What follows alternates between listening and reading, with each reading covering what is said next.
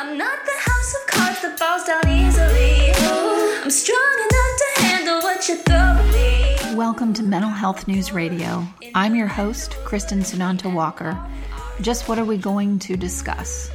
The intimacy that is mental health. Let's continue to make it as comfortable as discussing brain health or heart health. This show has been on the air for several years and we have amazing co hosts. And then we created a network of podcasters on mentalhealthnewsradionetwork.com, a place where every possible facet of mental well being can be talked about openly. My show, after several hundred interviews, the format is this intimate, deep, funny, touching, sometimes uncomfortable, but always vulnerable conversations with interesting people the goal is to have you, our listening family, many of you who have become my good friends, feel as though you are listening in on private conversations. Thank you for tuning in and becoming part of this amazing journey with me and now with our network of podcasters. Just knowing this podcast might be helping any of you realize you are not alone on this journey called being a human being makes doing this podcast worth every second. After all we promised, we'd be cordial. Hey everyone, Kristen Walker here, and we're here with Dr. Mark Goulston. Hi, Mark. Hello, Kristen. Now, we are going to talk about um, narcissistic inventory and how to use it, which I think is fascinating. Um, being able, anybody that's de- that deals with narcissists needs some sort of checklist, as well as a toolbox of emotional boundary protecting skills to get through these relationships. So I love your checklist. So I thought we could read it off. Um, it says to use the narcissist inventory, rate the person on a on a one to three scale. One rarely, two sometimes, three frequently. And you had just said that sometimes people um, will look at this list and they say, "Oh, they know someone like this," but sometimes they read this list and say, "Oh, I do that." Well, you know, you're absolutely true. We'll read read this, but there's a little bit of a, a backstory. Um, I actually put out a tweet today. I put out surveys on tw- Twitter, and I was actually talking about manipulative people, but narcissistic people are sort of manipulative in ways. And, and I said, is the problem with manipulative people that they're manipulative or you're afraid to say no to them? Mm-hmm. And, and I think that's true with narcissistic people. They can trigger in you a fear of saying no to them because there's something that's really close whenever you read up on narcissistic people, and that's called narcissistic rage. Mm.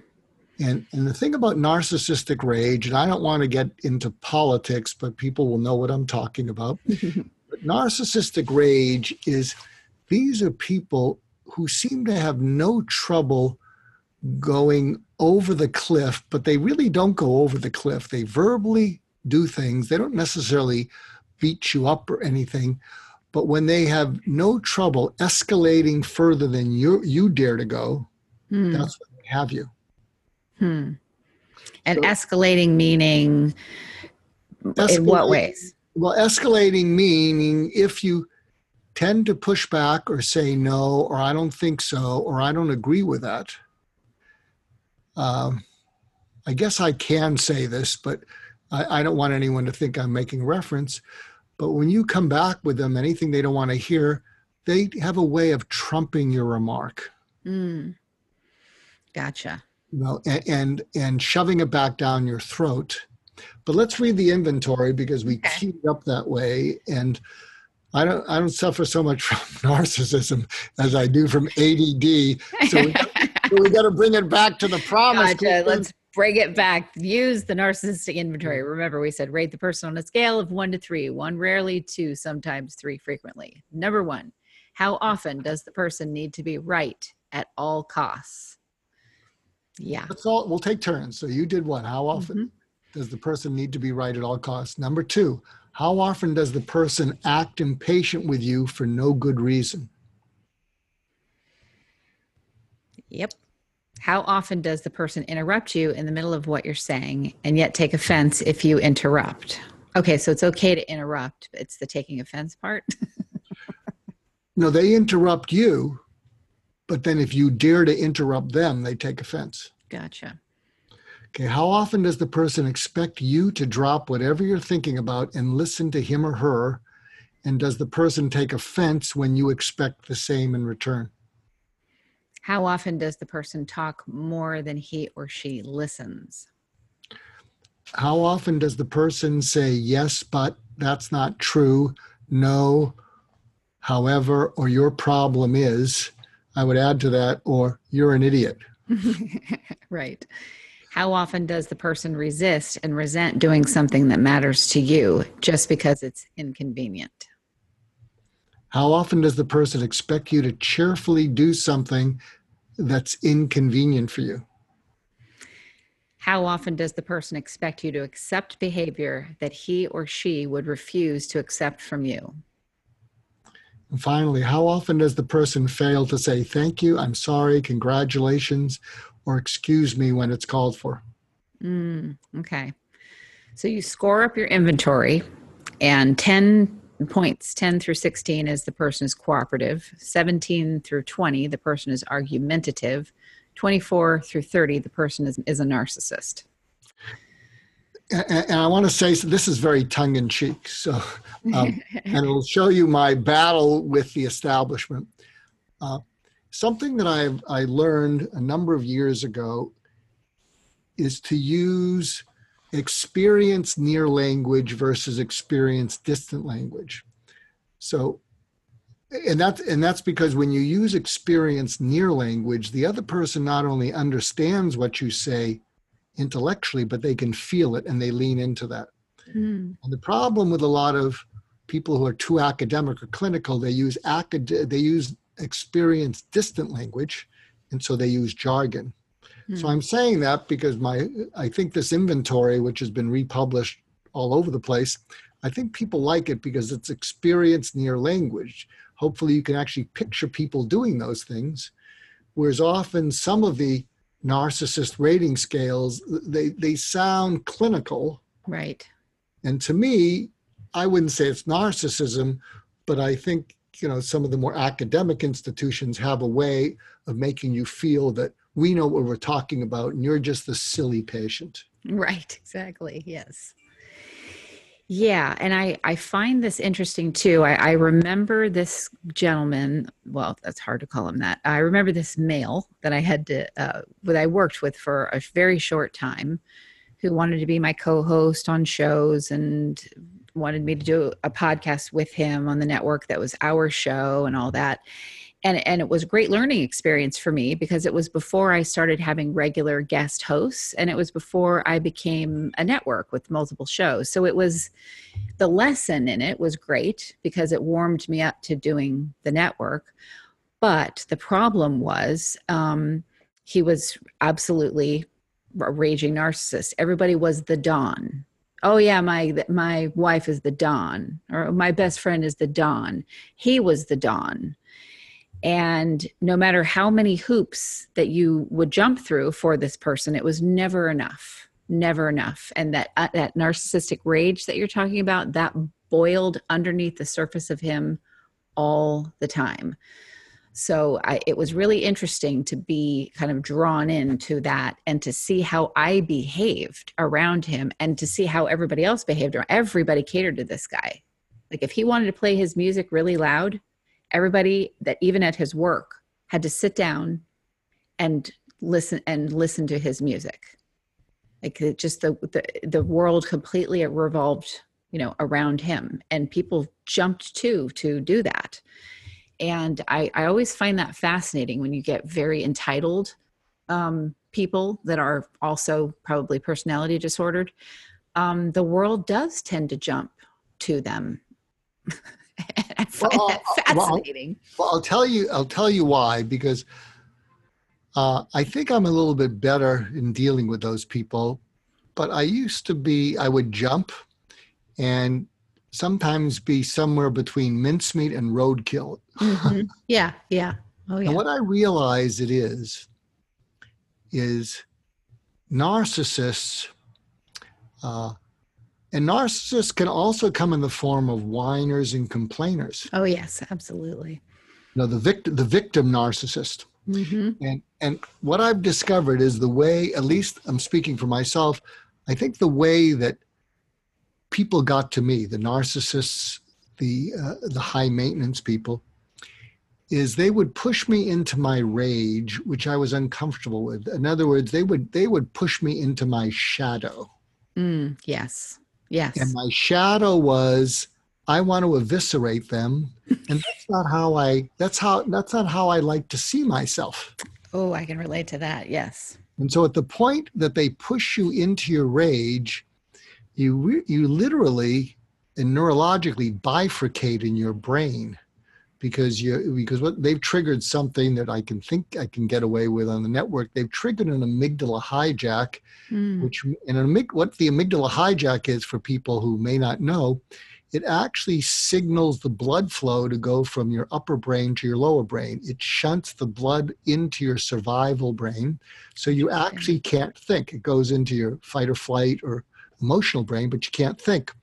And so what happens is when they are so appalling that they trigger you, you can't think right. and you're and you're there at either fight, flight, or the third alternative, which we don't talk about, is freeze, fight, flight, or freeze. right. And then what happens is, as that's going on, we start getting more agitated. We have lesser access to being able to think, and then they then they get the better of us because we we want to deny the fact that I just want to kill them right now. And I'm a, and I'm a lover, not a fighter. But I want to kill this person in a fiery car crash, right. and I want and I want to take delight in that. Oh my God, I'm evil. Right. and so that's our shadow and um, uh, and they get to us that way and so uh, my most recent book is as you know is called talking to crazy how to deal with the irrational impossible people in your life.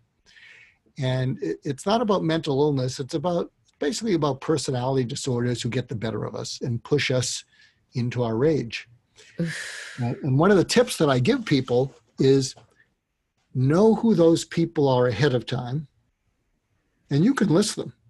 You can list on, uh, you can put down on a sheet of paper, draw a line down the middle. On the one side, say, put down the names of the people that you dread interacting with and you're exhausted after you leave them. Right.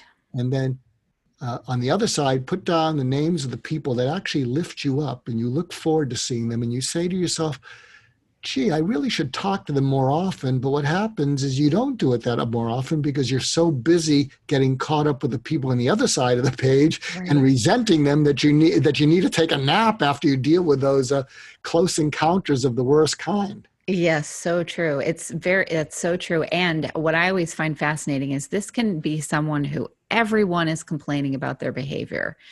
Uh, everyone in a work setting or in a family setting whatever everyone is like this person is out of control. However when you finally blow it you know get to that rage place yourself or you know to go to your shadow and you just unleash your own you are horrible. Do you not see how you behave that affects everybody? They usually end up sitting there shocked it's like you've skinned them alive wounded them horribly and they usually end up sitting there shocked going god i had i had no idea you carried this much animosity towards me. And you're like how are you this clueless? I've loaned you money. I've bought things for you. I've done this. I've introduced you to this person and it's never enough and you just want more.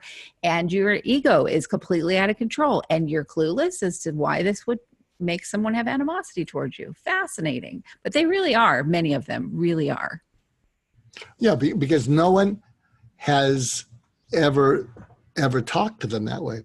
Did I share in, any of our podcasts the F. Lee Bailey story? Mm-mm, no Oh, so uh, I often give a talk on how to deal with the most difficult people in your life. And I share a story about one day where I learned 80% of what I know about difficult people. And it was on September 5th, 1995. when I say to the audience, you know where you were. Don't, don't you remember September 5th, 1995? And this will work for people. They have to be at least 40 years old. And I don't remember that. I'll say, Do you remember a little trial called the O.J. Simpson trial? They said, Yes. I said, And do you remember some of the characters in that? Do you remember Marcia Clark and O.J. and Johnnie Cochran? Yeah. Do you remember a guy named Detective Mark Fuhrman? And anyone who followed the trial remembers him. Right. Said, Well, uh, on September 5th, 1995, the world was watching Detective Mark Fuhrman take the Fifth Amendment uh, because he had been accused of saying the N word Hmm. and uh, during during the middle of the trial, and now he was going to take the Fifth Amendment. And everybody in the world was watching that except me. That's because I was in the top floor of the criminal courts building. I was being sequestered because I worked with the prosecution in the O.J. Simpson trial, and F. Lee Bailey had accused me of coaching, drugging, medicating him so he could withstand his testimony in the cross examination where he came off like John Wayne. That was the middle of the trial. And this was the end of the trial. And so if he hadn't taken the Fifth Amendment, F. Lee Bailey was going to question me to see if he perjured himself. But I didn't know that he took the Fifth Amendment. I was just up there. And it's really true that when you really put yourself in a difficult place, you, I'm telling you, your life does flash flash before your eyes. Yeah. So at 5 p.m., I'm thinking, oh, I'm being set up. I don't know what's going on down there. and then at 7 p.m., in walks F. Lee Bailey, a fellow named Carl Douglas, who was a partner of Johnnie Cochran, and the person to, to kind of chaperone me, Bill Hodgman. He was one of the first prosecutors. He worked with Marcia Clark and was replaced by Chris Darden. And so what happened is around 5 p.m., I'm getting anxious, a little bit panicky, but this is not new for me in my life. I always seek, seek situations that make me almost panicky because I never panic. I always get smart. And I must have narcolepsy because I'm always seeking out situations that are crazy. You know, like I go speak in Moscow to teach empathy to the Russian Federation. That's crazy. Everybody told me, What are you doing? And I did that two years ago, and it was such a hit. I'm going back this October again. Fantastic. So, so, but what I realized uh, just before I got panicked, I said, he's going to come up, he's going to charm me, he's going to frustrate me, he's going to anger me, and then he's going to push me into my rage. Mm. And then when he pushes me into my rage, he's going to make me off, push me off balance. And then if I'm off balance, I'll say something incriminating. And so I, I had him hardwired because I saw that's what he did. Okay. So he comes in, and I was so confident of what he was going to do that he sits down across from me at a table, and and I'm fiddling with stuff in front of me because I want to lull them into a false sense of security. Right. And then Bill Hodgman says, "Mark, you know, Mr. Bailey's here to ask you questions." And I have this way of looking into people's eyes, which I've cultivated being a suicide interventionist, where I can look into your eyes and I can hold them and I can take them wherever I want them to be. And I used to do that with suicidal people as a way of holding on to them and saying, I'm not going to let you fall through the cracks. Mm. And so I held on to his eyes.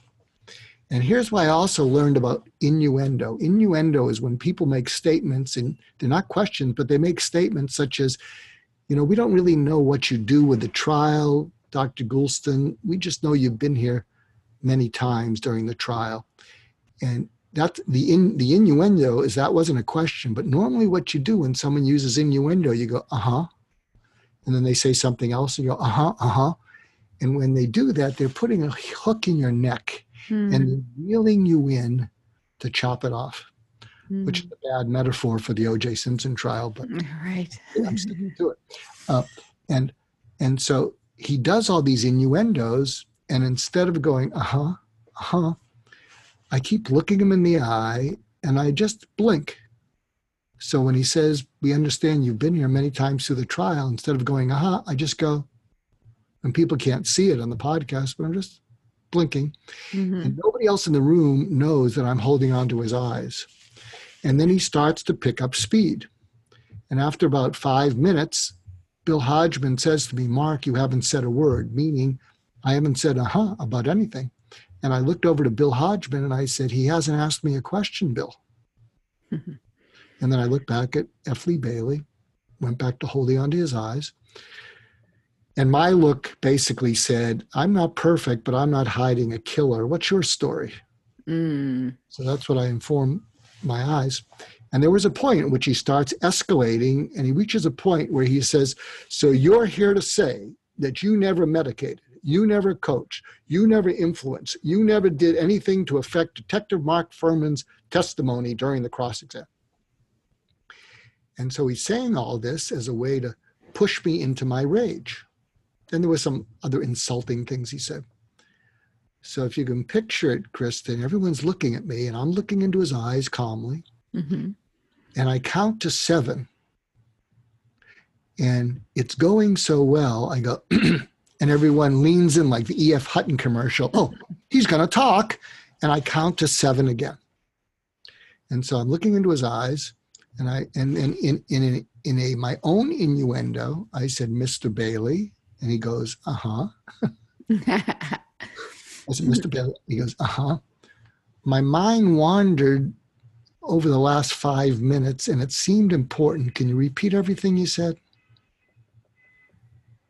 Mm. And he said, What? I said, Yeah, yeah, yeah. I'm, I'm, my car's parked in a lot and it's been closed for two hours now. And I don't know if I'm going to be able to get it out. And I, you know, I was just thinking about that. And it sounded like it was important, whatever you were talking about, but I just missed it. Can, can you repeat everything you said? Hmm. And he looked at Carl Douglas as if to say, What did I say? Because, see, difficult people don't have to have substance because if they push you into your rage, you're going to spend all your energy trying to keep a lid on your wanting to either run or eviscerate them. Wow. Yes. And so, so what's the takeaway from this? Uh, think of all the difficult people, all the people on that side of the sheet that you dread seeing and that are high maintenance, especially the narcissists. And when you're talking with them, hold a little bit of yourself back. And then when they're pushing you to do something you don't want to do or or to criticize you or put you down, keep looking them in the eye.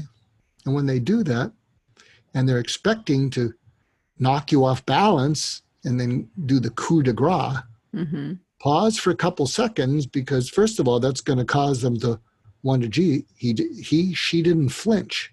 Right. Like this, uh, something's not going right here. And then you can say, here are a variety of responses. You can say, could you say that again because it sounded important? Or, or you can say, could you say that to me in a normal voice because the way you said it to me got me all, you know, all triggered inside. Or you can just look at them, tilt your head slightly, and go, huh? And then you watch them. Mm. And what you'll often see is they can't recoup because their modus operandi is if I can just provoke people, if I can just be so upsetting and appalling, Right. I can get the better of them. Like something early on, and I will mention something, you know, uh, about President Trump, but early on when he was uh, running for office and then he was in office, I remember I sent tips to CNN. I said, you know, if you really want to disarm him instead of taking the bait, when he says something, say something such as, uh, You're really passionate about what you're saying, aren't you, President Trump? Uh huh. Mm. And you're not just passionate, it's really important to you. Isn't that true? Oh, yeah, yeah. Uh, well, I'll tell you uh, if you can tell me how you came to that conclusion, what you ruled out as alternatives, and how you've come to that as the best course of action for us to take, if it makes sense and it seems doable and it feels sound, I'm going to go to bat for you with my fellow reporters on CNN and say, you know, you know, the guy's really thought this through. He wouldn't be able to answer that. Right. Do you follow me? Yeah, I do. And I thought I thought if people ignored him too, like if they just didn't he wants attention, so just don't react. No, so I, I, I think you can do that. Uh, I, and I think that's the best way with narcissists and whatever is to just is, but the key is know ahead of time who these people are and always expect them to do something bullying. Mhm. And then when they do that, they ha- they haven't. You're not totally there with your chin stuck out for them to, for them to knock it off, knock your head off. And some of them are very covert in their bullying. Mhm. You know, Say, say more about that. I just saw I just saw a smile. Keep your rage down there, Kristen. well, you know, they're they can they can uh, bully you in the in a way of ignoring you. Uh, they can bully you in a way of um, no matter how. Okay, let me give a better example. So, you have someone who says they have this fantastic, amazing thing that they've created. And, but nobody see it's kind of like Trump with his tax returns. When will they ever be, you know? But anyway, you have someone that has this amazing thing that they've created and they own it and they have never shown proof of it. They don't have a concept of it. It's just all kind of in their head, but they're a genius. And they attract people with their passion to come in and try and they're very successful at getting these people who do have degrees or or whatever and really do mm-hmm. know this field that they're that they that this narcissist believes that they own the market on. And they will get these well-meaning people to do the work for them. And how they'll do it is by just not answering like Trump does with the tax return thing just not answering. And so good you know nice people or codependent people will go ahead and start doing their work for them. And then they will go i you know i sat around i waited for you to give me a response and you never did so i went ahead and did the work. And then they'll take that work and go yeah that's exactly what i have already when they have nothing. And and then they kind of wonder why people drop like flies from their life why people blow up and get angry with them because they get very resentful. They if they don't see that that's what this person does they certainly feel it somewhere. And this isn't someone that's yelling and screaming and you know being a bully in a very overt way but they're covertly usurping people's time and energy for their own ends and you know the the the end of it is but i'm the genius you did all that work but that was from my genius does that make sense Oh, oh total sense. Uh, in fact, I know, a- and I'm sure they're not the same people, but I'm sure you know of some people who are one trick ponies, but the world says, oh, you're a visionary. yes oh my god yeah And what it is, is they weren't a visionary, they were a first mover. They saw some opportunity. Now, that's a certain talent if they saw an opportunity and they seized it. But when the world calls them visionaries, they love the feel of it. yes I've known some of these people, and what happens is they can't repeat their success and they beat the hell out of their people. They're abusive because they don't want to give up that thing. You're a visionary. right In fact, I saw I saw I saw someone like that recently, and I said, uh, I said, uh, I'm going to give you a, a tip or suggestion, and I'm hesitant because, you know, I'm pausing because you really seem like an asshole, and I don't help asshole, but I'm going to give you a tip that will I think will be helpful, and we'll see what you do with it. And I said, you know, um, if you could meet with the people who you want to think you're a visionary, but you're really not. You're an opportunist. yes I think if you were to say to them, I have a confession to make. There's good news and bad news. Uh, the bad news is thank you for looking at me as I'm a visionary, as if I'm a visionary. I'm not. I'm not. Uh, but what I am is I can see an opportunity and I can, and the good news is I hire visionaries, but they work for me. They're creative. I hmm. think if they developed, you know, enough of whatever they need to develop, they'll go out and start their own companies. So the bad news is I've been portraying myself as this visionary, and I really am not one. And you know, there's all kinds of insecurities fueling it. But I was smart enough to bring in people who are visionaries, and they deserve a lot of credit. And I want to apologize for having not given them credit. And I want to apologize to you for conning you. yes And and I told them, I said, if you could be that gracious and humble, you'll you'll people will love it because one of the good news for people like you and it's bad news for nice people because nice people often don't finish first, is when a person like you, who's an asshole, can suddenly reform and truly reform, you cause all the people who only feel fear and loathing towards you to not have to be afraid or hate you. And the experience of that is like ecstasy. Mm. And the amazing ecstasy they feel. Oh, I don't have to be afraid of him. I don't have to be. I don't have to uh, uh, uh, be angry at him. The relief they feel is so huge that they'll follow you even more, and much more than someone who's been nice all along. Mm. Interesting. Okay. Yeah, that's that's interesting. It's it you're right about going they do like to push you to that place where you're incapable of being rational.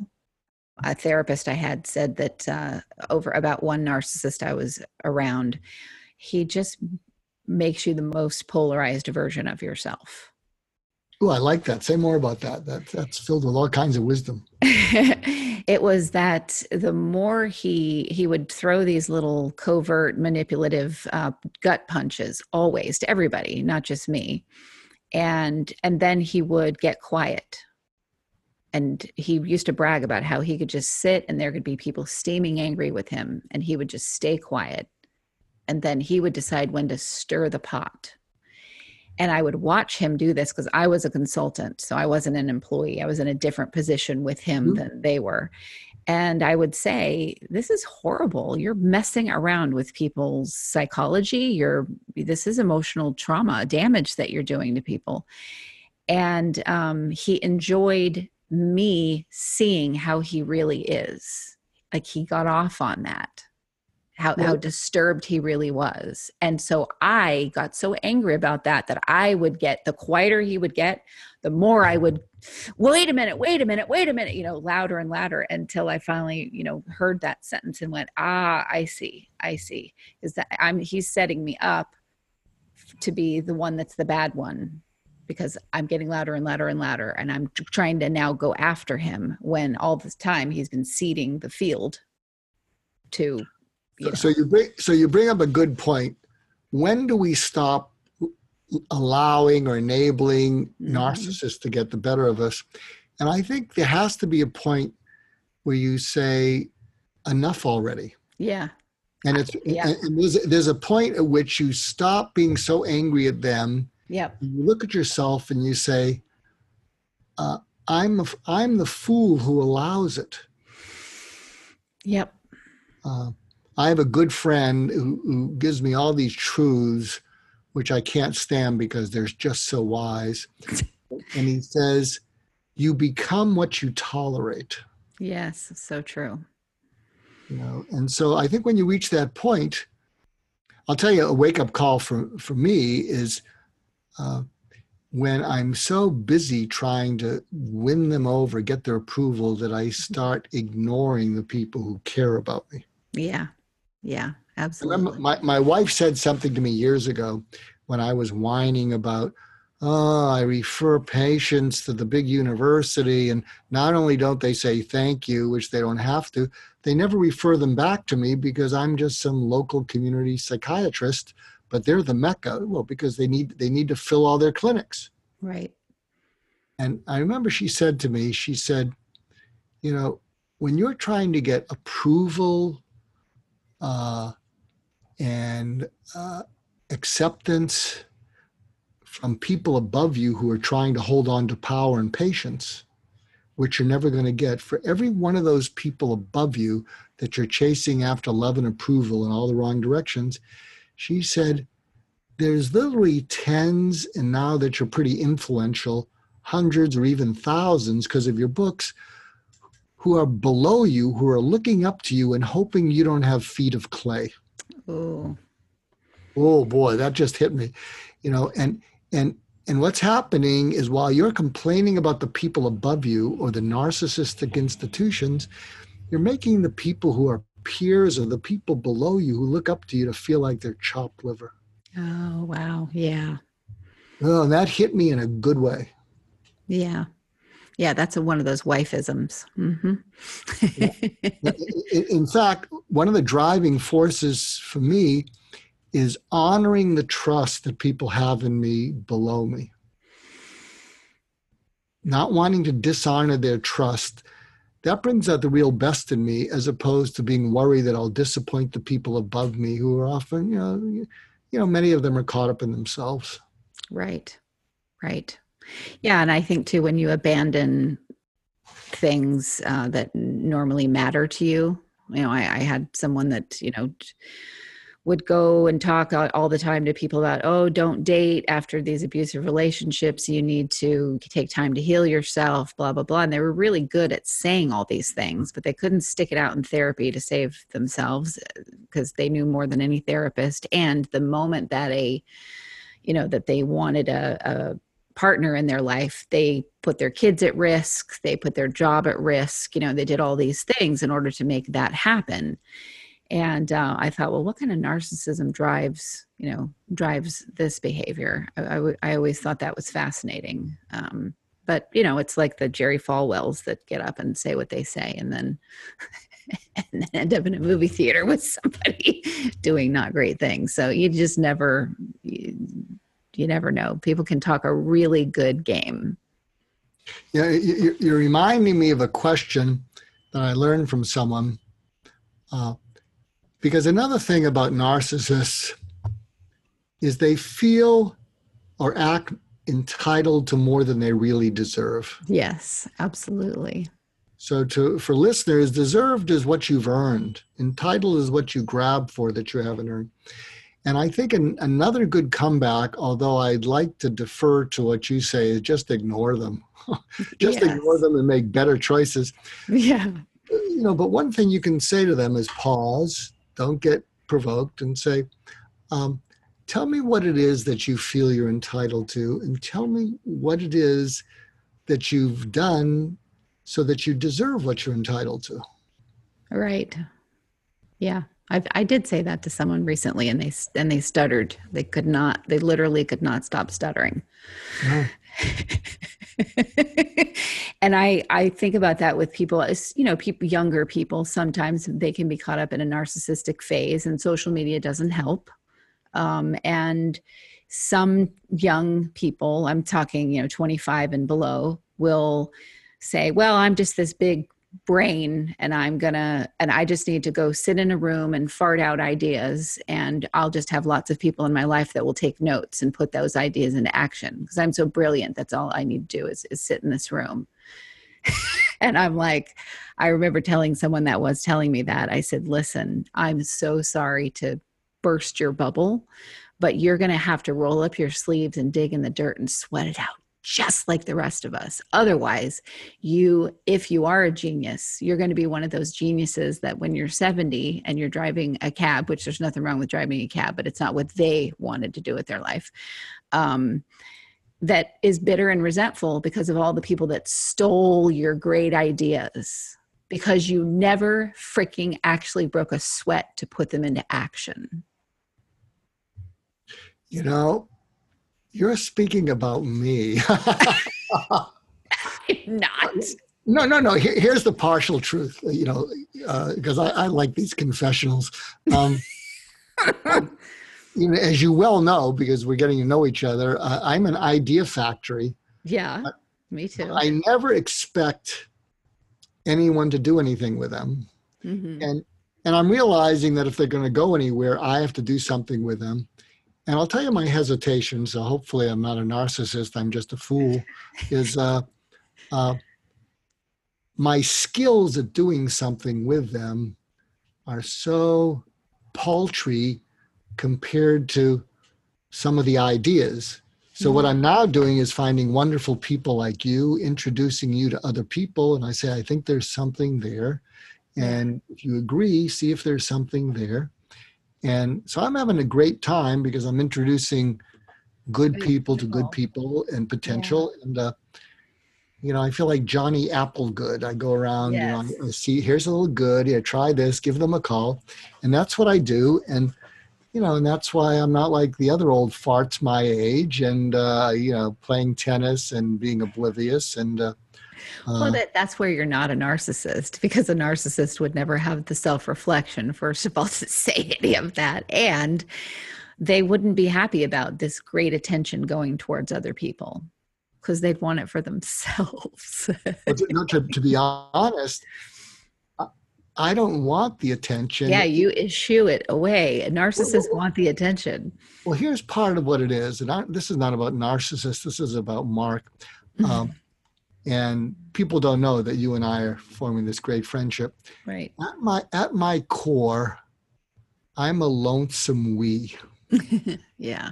I don't want to do anything on my own because it's just so lonesome.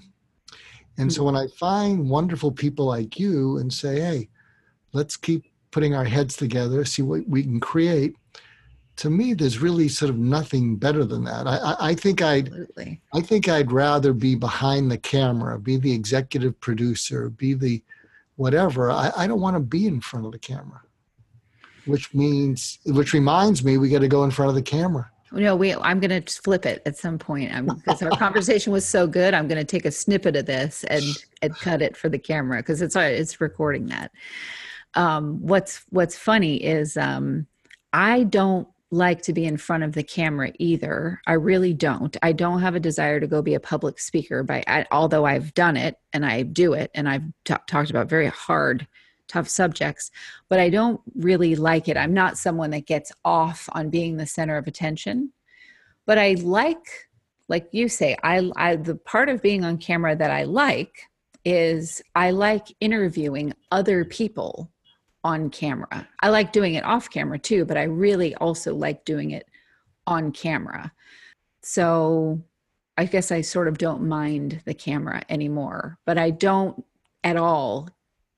The thought of being on the other side, being the interviewee, the one mm-hmm. being interviewed, uh, that's I'll do it if I have to, and I feel like it's going to shine a light on the network and you know all the stuff that we do here. I'll do that, but I, I don't really seek i do not seek that out at all. Well, you know it may be that there's a part of you that so for me um, my shadow there is a there is a self-promotional part of my shadow but it's part of my shadow. Right same i don't like it. I'm, i i don't feel i feel like i'm at my best when i'm really listening. I wrote a book on it. It's in the back. You can see it. But um uh and when i have to go into the selling promotional thing it feels it feels like something's gotten corrupted in my head like mm. i'll have to oh, oh you have to now close whatever that means. I'll share a funny anecdote and then we can sort of switch. Uh, uh, i often have breakfast with larry king. He has this breakfast club and uh, he's old he's sick but hopefully he's rallying. And he, he just sort of holds court and it gets him out of bed in the morning. Hmm. And he was talking about how he's never been nervous in front of the camera or speaking. And he has this great anecdote. He said uh, he remembers the first day that he was on radio as a DJ in Miami. And this is way before television. He's 85. Right. And he said, uh, he said, growing up, I knew I wanted to be on radio because I'd listen to people on radio, you know, in our living room. And I said, I want to do that one day. And so there I get my chance, and I'm going to be a DJ, and I'm in Miami. And the studio uh, uh, manager says, "Okay, uh, Larry, you're on. So, uh, you know, you'll have to announce yourself." And and his his birth name is Larry Zeiger. And so the, the guy says, "You can't be Larry Zeiger." As a DJ. So Larry says, Oh, oh, and he says, I looked over my shoulder and I saw a newspaper and it said King's Market sale. And so he said, Oh, I'll be Larry King. And he said, Here's what I learned and why I'm never nervous. If you're honest with your audience, he said, I got on. He said, uh, he said, uh, uh, Hi, uh, my name is Larry King and that's the first time I've ever heard it. he said, I've always wanted to be on the radio, and I'm very nervous now because this is my first show. I don't really know, you know, all the bells and whistles here and what I'm supposed to do, but I'll find my way. So I just hope you'll bear with me, and you know, and together, you know, hopefully we'll have a good show, see where it leads. And uh, and he said, if you're just honest with your audience, it's like what Mark Twain said. I think if you always tell the truth, you never have to watch what you say. Right. And I think it is a great way to be. And so I'm, I'm, I'm trying to cultivate that because every time out of insecurity, I'm trying to push something or sell something or impress someone. You know, I, I, I may get away with it, you know, because Right. some, I occasionally say things that you know, to the average person sound impressive, but afterwards I say, oh, you did it again, Mark. Right. right. I know it's that monitoring. I do that too. I'll go, yeah, okay. I had a pretty narcissistic individual, you know, come into my life and I joined in their dance of Fantasy Island for a bit. And Yeah. it and it and it can be euphoric Oh yeah. for for a bit. It really can. And and to sit back and go, okay, I'm coming back down to earth.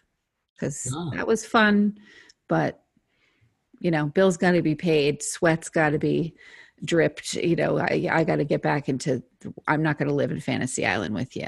It was Yeah. a, it was a nice visit, but now I'm back down to earth. And what's interesting about that is the minute that you see the minute that you stop believing in the fantasy island that you see what's really going on you become the last person that they want anything to do with well, yeah, yeah, yeah because because they uh well you're right. It's it's they can either agitate you or they they can just so intoxicate you. yes but but once they know that you don't believe in their stuff anymore you do you are the last person they want to be around because they can they don't have any power anymore they can't convince you they can't intoxicate you and they can't agitate you you're just like mm, whatever Uh, but you know, but because they're dyed in the wool that way, they just go on to the next person. you know. absolutely absolutely that's why they can.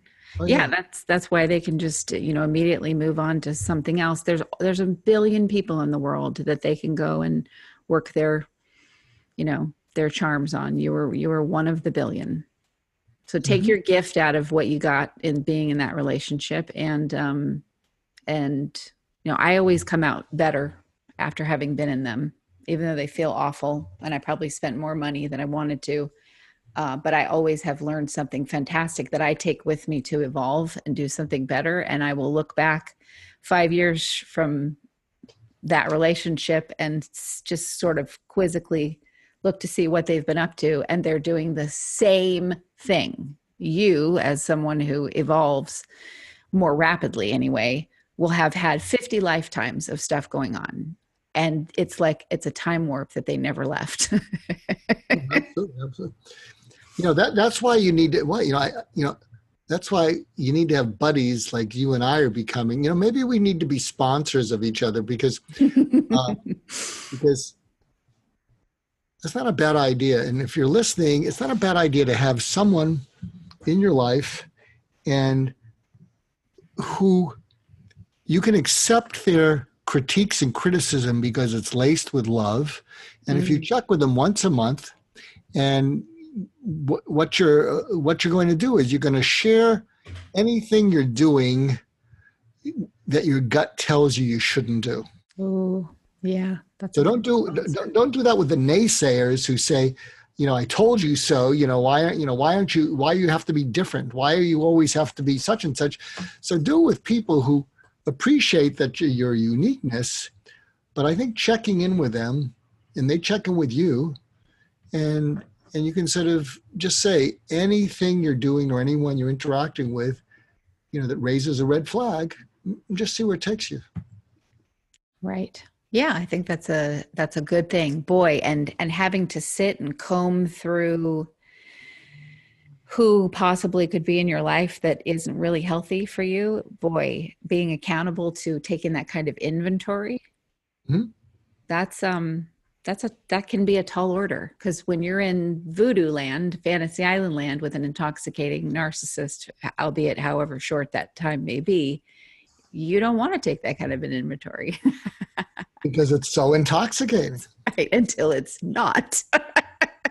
until it becomes Chernobyl. And that concludes our discussion. I want to make sure listeners know um, the article that we are going to keep, uh, we're going to put this in the show notes, is The Narcissist Inventory Sound Like Anyone You Know. And it is written by Dr. Mark Goulston, who is an author, speaker, podcast host on our network. Thank you very much. And psychiatrist. And um, Mark, tell our listeners where they can find all your books. Well, if you go to Amazon, uh, the good news is I'm on Amazon. The bad news is you'll never remember how to spell my name. G O U L S T O N. Also, I, I, have a website, markgoulston.com. Uh, something that I'm, uh, and I do have a podcast, and I'm going to have a new one, but I have yeah. a podcast called My Wake Up Call, which you can find on the Mental Health News Radio Network. And I'm so mm-hmm. proud to be part of that. And I'm part of a document where you could really help me is I'm part of a documentary called Stay Alive, uh, which you can find at youtube.com forward slash stay alive video. And it, it actually won an, an award in the Los Angeles Film Awards Festival. Nice. I, I, interviewed Kevin Hines, and he's this uh, fellow who jumped off the Golden Bridge and survived. And he's saving lives all around the world. And I just saw that he being featured on CNN as you know you know one of the significant people of 2018. Oh, good for him. And, uh, and we hope you'll check out the documentary, and we hope if you like it that you'll share it with people and see if it, we can all save lives together. Yeah, and we'll be launching the Stay Alive podcast on the network also. So exciting. Well, thank you for doing this and doing some of it on camera. oh, great. You mean some of it was on camera? well, all of it was, but we're going to clip little pieces out of it. Okay, well, there you go. the listeners, thank you for tuning in to another edition of Mental Health News Radio. I know, I know, no one likes commercials, but seriously, folks, without the help from these organizations, we could not stay on the air. Please give a shout out to zencharts.com. If you're a mental health or addiction treatment center, you'll want to use their EHR. It's gorgeous, and they're just good people and also MyGenetx m-y-g-e-n-e-t-x.com because knowing your genetic code empowers your mental health treatment and lastly copenotes.com we love getting positive messages right to our phones every day from johnny crowder he's the lead singer of prison a heavy metal band sharing their music about suicide prevention addiction recovery and mental health See, that was painless. Support them as they support us. Back to the show. But never without good intentions. I heat up and act on my emotions. Thanks so much for listening to Mental Health News Radio. Our podcast can be found on iTunes, Stitcher, and hundreds of other podcast apps or you can visit our website at mentalhealthnewsradio.com. If you have a question or would like to be a guest, become a podcaster on our network, or join the amazing organizations that help keep us on the air, please email us at info at mhnrnetwork.com. Get ready for that special goodbye from our resident therapy dog Miles, and a special thanks to Emily Sohn for letting us use her incredible song Cordial for our podcast music. Listen to the full song on SoundCloud at emily.sonne. Don't be surprised when I don't hate on you. After all, we promised we'd be cordial. Sometimes in you I can fight it. Good boy.